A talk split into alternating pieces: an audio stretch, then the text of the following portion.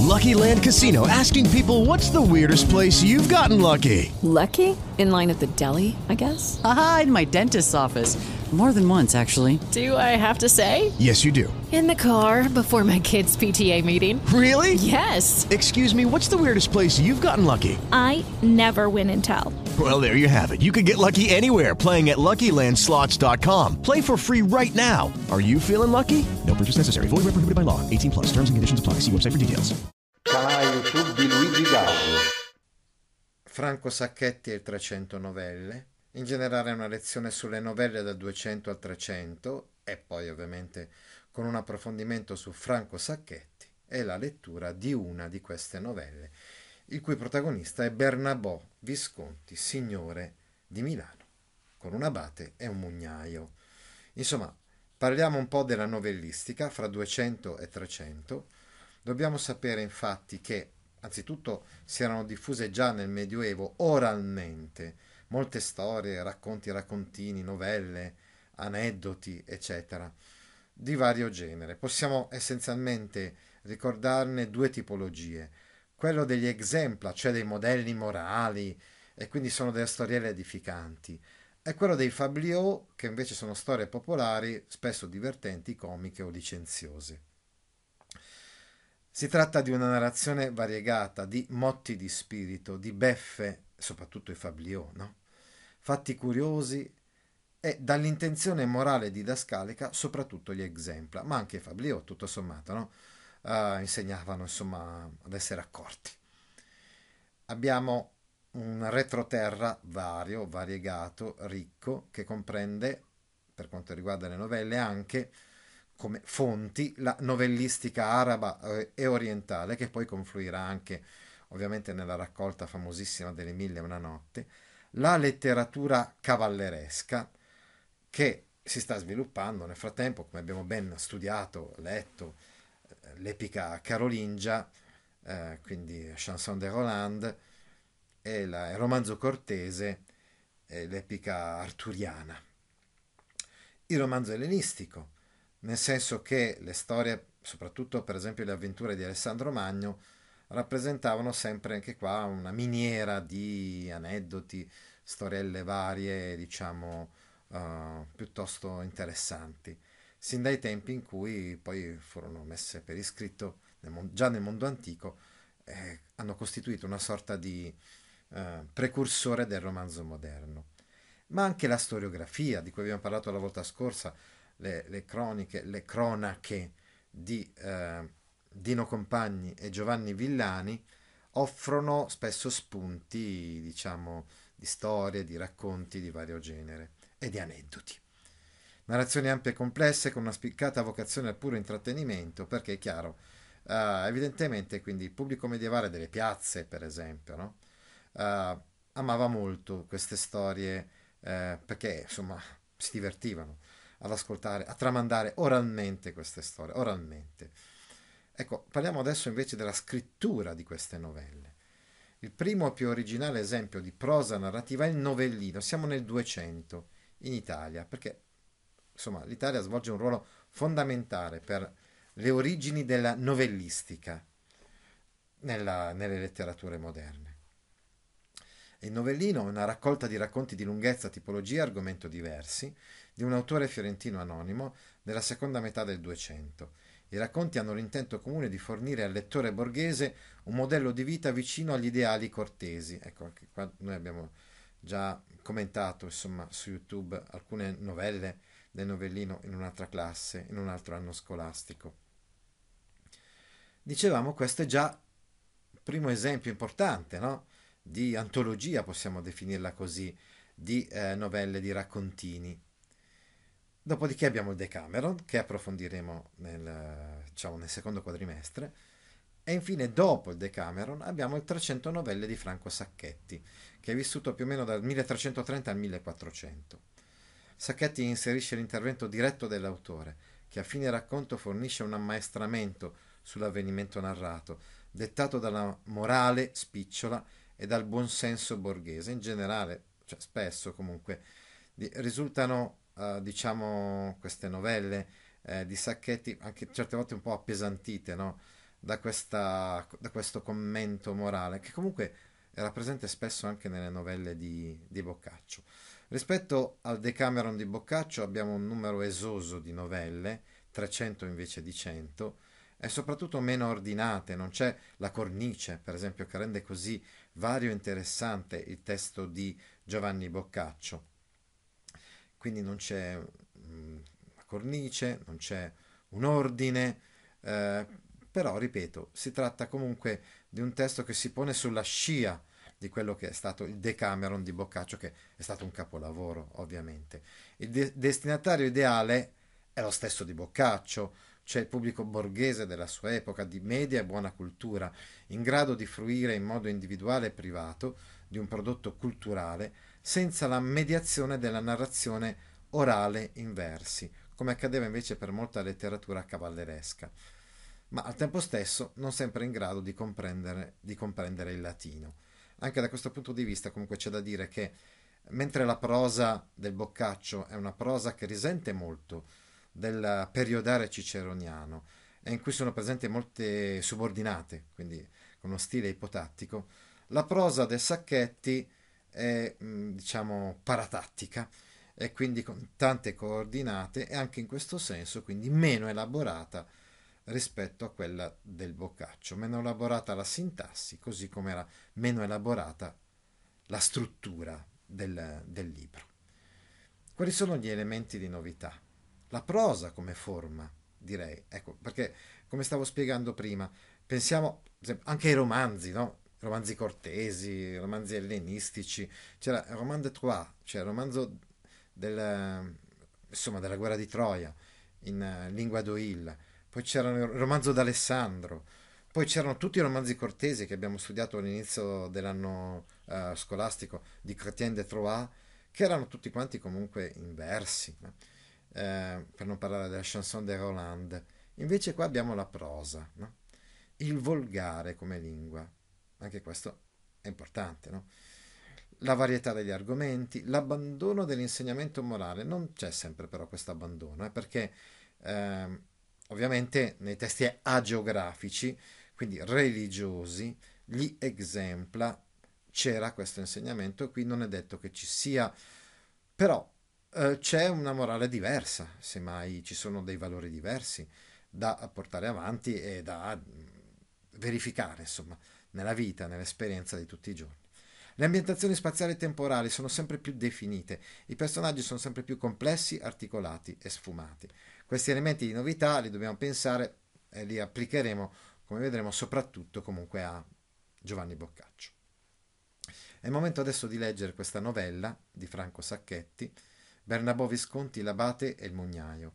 Come vedete queste prime tre righe sono in corsivo perché ci presentano in un certo senso la rubrica, così le chiamerà infatti Boccaccio nel suo Decameron, i brevi riassunti, gli abstract posti all'inizio della novella, in cui spesso si fa spoiler, diciamo così, cioè si anticipa quello che è il contenuto principale della novella stessa.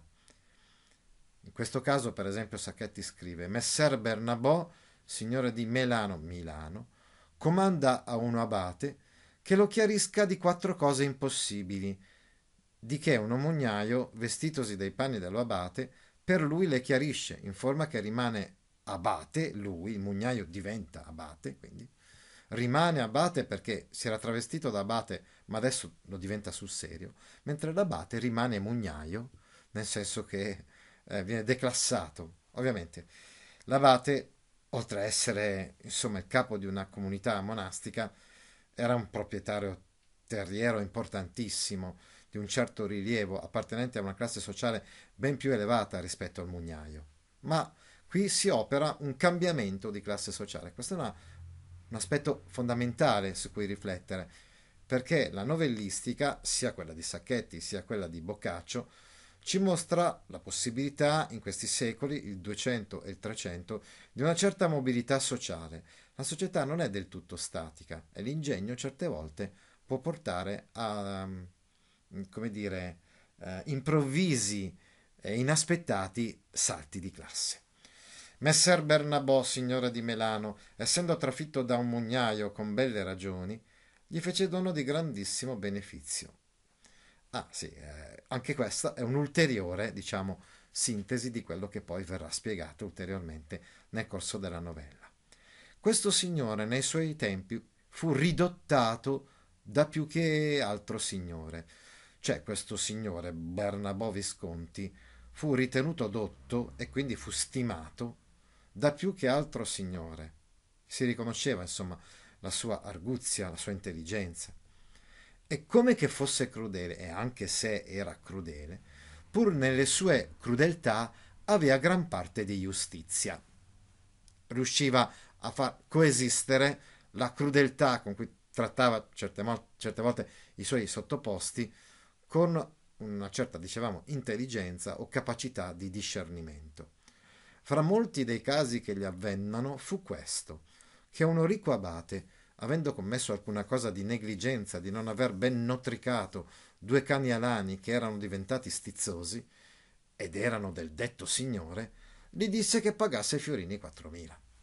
Ecco qui, evidentemente una delle bizzarrie di questo signore di Milano, il Bernabò Visconti, era quello di avere dei cani, di essere molto affezionato a loro, e quindi dal momento che questi cani sono stati trattati male dall'abate, chiede all'abate di pagare una multa salatissima di 4.000 fiorini. Di che l'abate cominciò a domandare misericordia, cioè chiedeva che gli fosse abbonata questa multa. E il detto signore, veggendolo a domandare misericordia, gli disse: Se tu mi fai chiaro di quattro cose, io ti perdonerò in tutto. Allora Bernabò Visconti sta al gioco con l'abate e gli dice: Senti, io adesso ti pongo quattro interrogativi. Se tu sei in grado di risolvere questi enigmi, allora io ti condonerò la multa. E le cose sono queste che io voglio che tu mi dica. Uno, quanto ha di qui al cielo? Quanto spazio c'è? Potreste misurare quanto spazio c'è da qui al cielo. Poi ancora. Due, quant'acqua è in mare? Sai misurare quant'acqua c'è nel mare? 3. Quello che si fa in inferno. 4. È quello che la mia persona vale. Lo abate ciò udendo cominciò a sospirare. Si tratta ovviamente di domande fatte ad hoc perché è impossibile dare una, una risposta precisa a queste domande. E parvegli essere a peggior partito che prima. L'abate è tristissimo perché, perché queste domande appunto, non sa, non sa minimamente come rispondere a queste domande e quindi pensa che la situazione sua non è migliorata, anzi forse è peggiorata. Ma pur per cessar furore e avanzar tempo, disse che gli piacesse dargli termine a rispondere a sì alte cose. Che dice al Signore avrei bisogno solamente di un po' di tempo per rispondere a queste domande. E il Signore gli diede termine tutto il dì seguente. E quindi Barnabò Visconti dà un giorno di tempo all'abate per rispondere a queste domande. E come vago d'udire il fine di tanto fatto, gli fece dare sicurtà del tornare. Non ti preoccupare, quindi. tu puoi tornare e non ti sarà fatto niente. Però ritorna con le risposte. L'abate, pensoso, con gran malinconia, molto attristato comunque, perché ha capito che il Signore l'ha ingannato, tornò alla badia, cioè praticamente all'abbazia, diciamo, soffiando come un cavallo quando ha ombra, sospirando, insomma. Però dice in maniera abbastanza comica, come un cavallo. No? E, e, giunto là, scontrò un suo mugnaio, cioè incontrò, si scontrò, nel senso si incrociò, ecco, con un suo mugnaio, che ovviamente era sottoposto all'abate.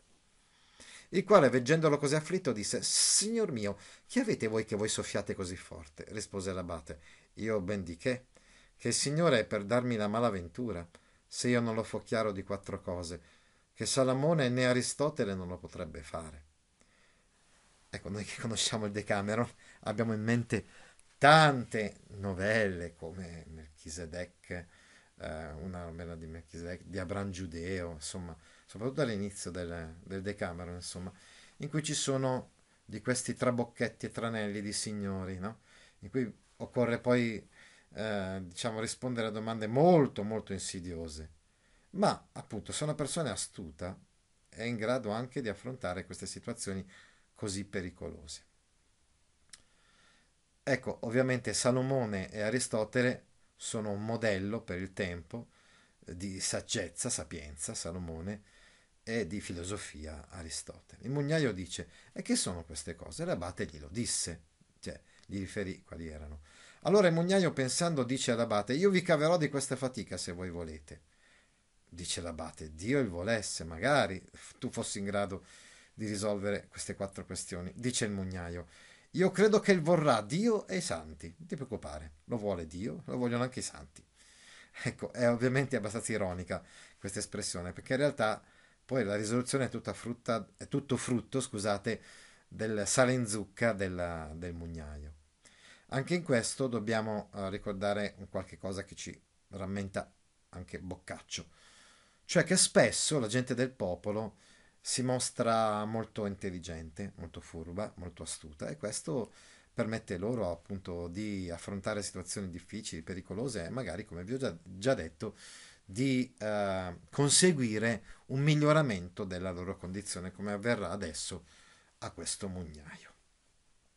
L'abate che non sapeva dove si fosse disse, se tu fai, se tu lo fai, da me ciò che tu vogli, che niuna cosa mi domanderai, che possibile mi sia, che io non ti dia. Togli da me, scusate. Cioè, se tu riesci a fare questa cosa, togli da me vuol dire prenderai da me tutto quello che vuoi. E non ci sarà nessuna cosa che tu mi domanderai, mi chiederai, che, sia, che, che sia possibile, insomma, darti, che io non te la dia. Disse mugnaio, io lascerò questo nella vostra discrezione, cioè, poi dopo, se la cosa va effettivamente come io penso e spero, lascerò a voi la discrezione, diciamo, cioè capire come venire incontro ai miei desideri. O che modo terrai? disse l'abate. Allora rispose mugnaio, io mi voglio vestir la tonica alla cappa vostra, e raderommi la barba, e domattina, ben per tempo, anderò dinanzi a lui, cioè andrò davanti al signore Milano, a Barnabò Visconti, dicendo che io sia l'abate, e le quattro cose terminerò in forma che io credo farlo contento. Ecco, adesso non abbiamo il tempo per leggere tutta quanta la novella, però il mugnaio, come abbiamo visto, ha chiesto all'abate di potersi travestire da lui e lui riesce a travestirsi, riesce a nascondere in un primo tempo la sua identità, ma poi il signore Bernabò Visconti alla fine si accorge che non è l'abate, anche perché aveva intuito che l'abate non sarebbe stato assolutamente in grado di risolvere gli enigmi e quando invece il mugnaio riesce a farlo, Bernabò Visconti lo ricompensa, come abbiamo già detto, facendolo diventare lui abate al posto di quello là che diventerà da quel momento in poi mugnaio. Come il mugnaio riesce a risolvere gli enigmi? Ma lo possiamo vedere qua, per esempio. Per esempio, quanto ha di qui al cielo? Cosa dice il mugnaio? Veduto appunto ogni cosa, egli di qui lassù 36 milioni 854 mila 72 miglia e mezzo e 22 passi. A che dice il signore Bernabò Visconti? Tu l'hai veduto molto appunto, ma come provi tu questo? E rispose, fatelo misurare. Se non è così, impiccatemi per la gola. Con lo stesso marchingegno intellettuale, il mugnaio riesce a risolvere anche il secondo enigma. Quant'acqua è in mare? Sono 25.982 di milioni di cognac, che è un'unità di misura, e 7 barili e 12 boccali e 2 bicchieri. E il signore dice, come sai? L'ho veduto il meglio che ho saputo, se non lo credete fate trovare dei barili e misuri sì, si misuri. Poi ancora il terzo enigma. Mi domandaste quello che si faceva in inferno. In inferno si taglia, squarta, raffia e impicca, né più né meno come fate voi qui. Ecco qui, sottile ironia del mugnaio che rinfaccia al Signore di essere crudele. Che ragione rendi tu di questo? Come fai a dimostrarlo? Rispose, io favellai già con uno che vi era stato nell'inferno. E da costui ebbe Dante, Dante Fiorentino, addirittura, secondo questa versione del, del mugnaio, Dante Fiorentino avrebbe saputo, come fatto l'inferno, da questo testimone che anche il mugnaio stesso ha sentito raccontare, no? Però, uh, dice, purtroppo poi questo testimone è morto. Se non lo credete, mandatelo a vedere. Se non credete a quello che dico io, andate dal morto e chiedetelo a lui. Anche questo ovviamente è impossibile. Quarto, mi domandaste quello che la vostra persona vale. Io dico che ella vale 29 danari. A questo punto il signore è indignato. Come 29 danari? Solamente 29 danari. Eh sì, perché il mugnaio dice, è vero o non è vero che Cristo è stato venduto per 30 danari? Bene, allora io ritengo che voi, che come tutti noi siete un pochettino meno rispetto a Cristo che è figlio di Dio, variate un denaro in meno, 29 invece di 30. E insomma, con queste arguzie eh, il mugnaio riesce a, a, merisa- a, meritarsi la stima del Signore che, come abbiamo detto, eh, poi ricompensa il mugnaio con questa nomina ad abate. E quindi anche in questo caso, come nei casi di tante, tantissime novelle di Giovanni Boccaccio, con il proprio ingegno, l'uomo può cavarsi da situazioni complicate, eh, anzi eh, trovare miglioramento e giovamento dalle risposte argute che è in grado di dare. Qui ci vengono in mente soprattutto le novelle della sesta giornata, che è la novella dei motti, cioè di queste risposte argute, insomma, che permettono, dicevamo, anche a tanta gente del popolo, delle classi più umili, di accedere poi a, a livelli più elevati di conversazione, di amicizia e quindi di classi sociali. Altri video didattici su atuttascuola.it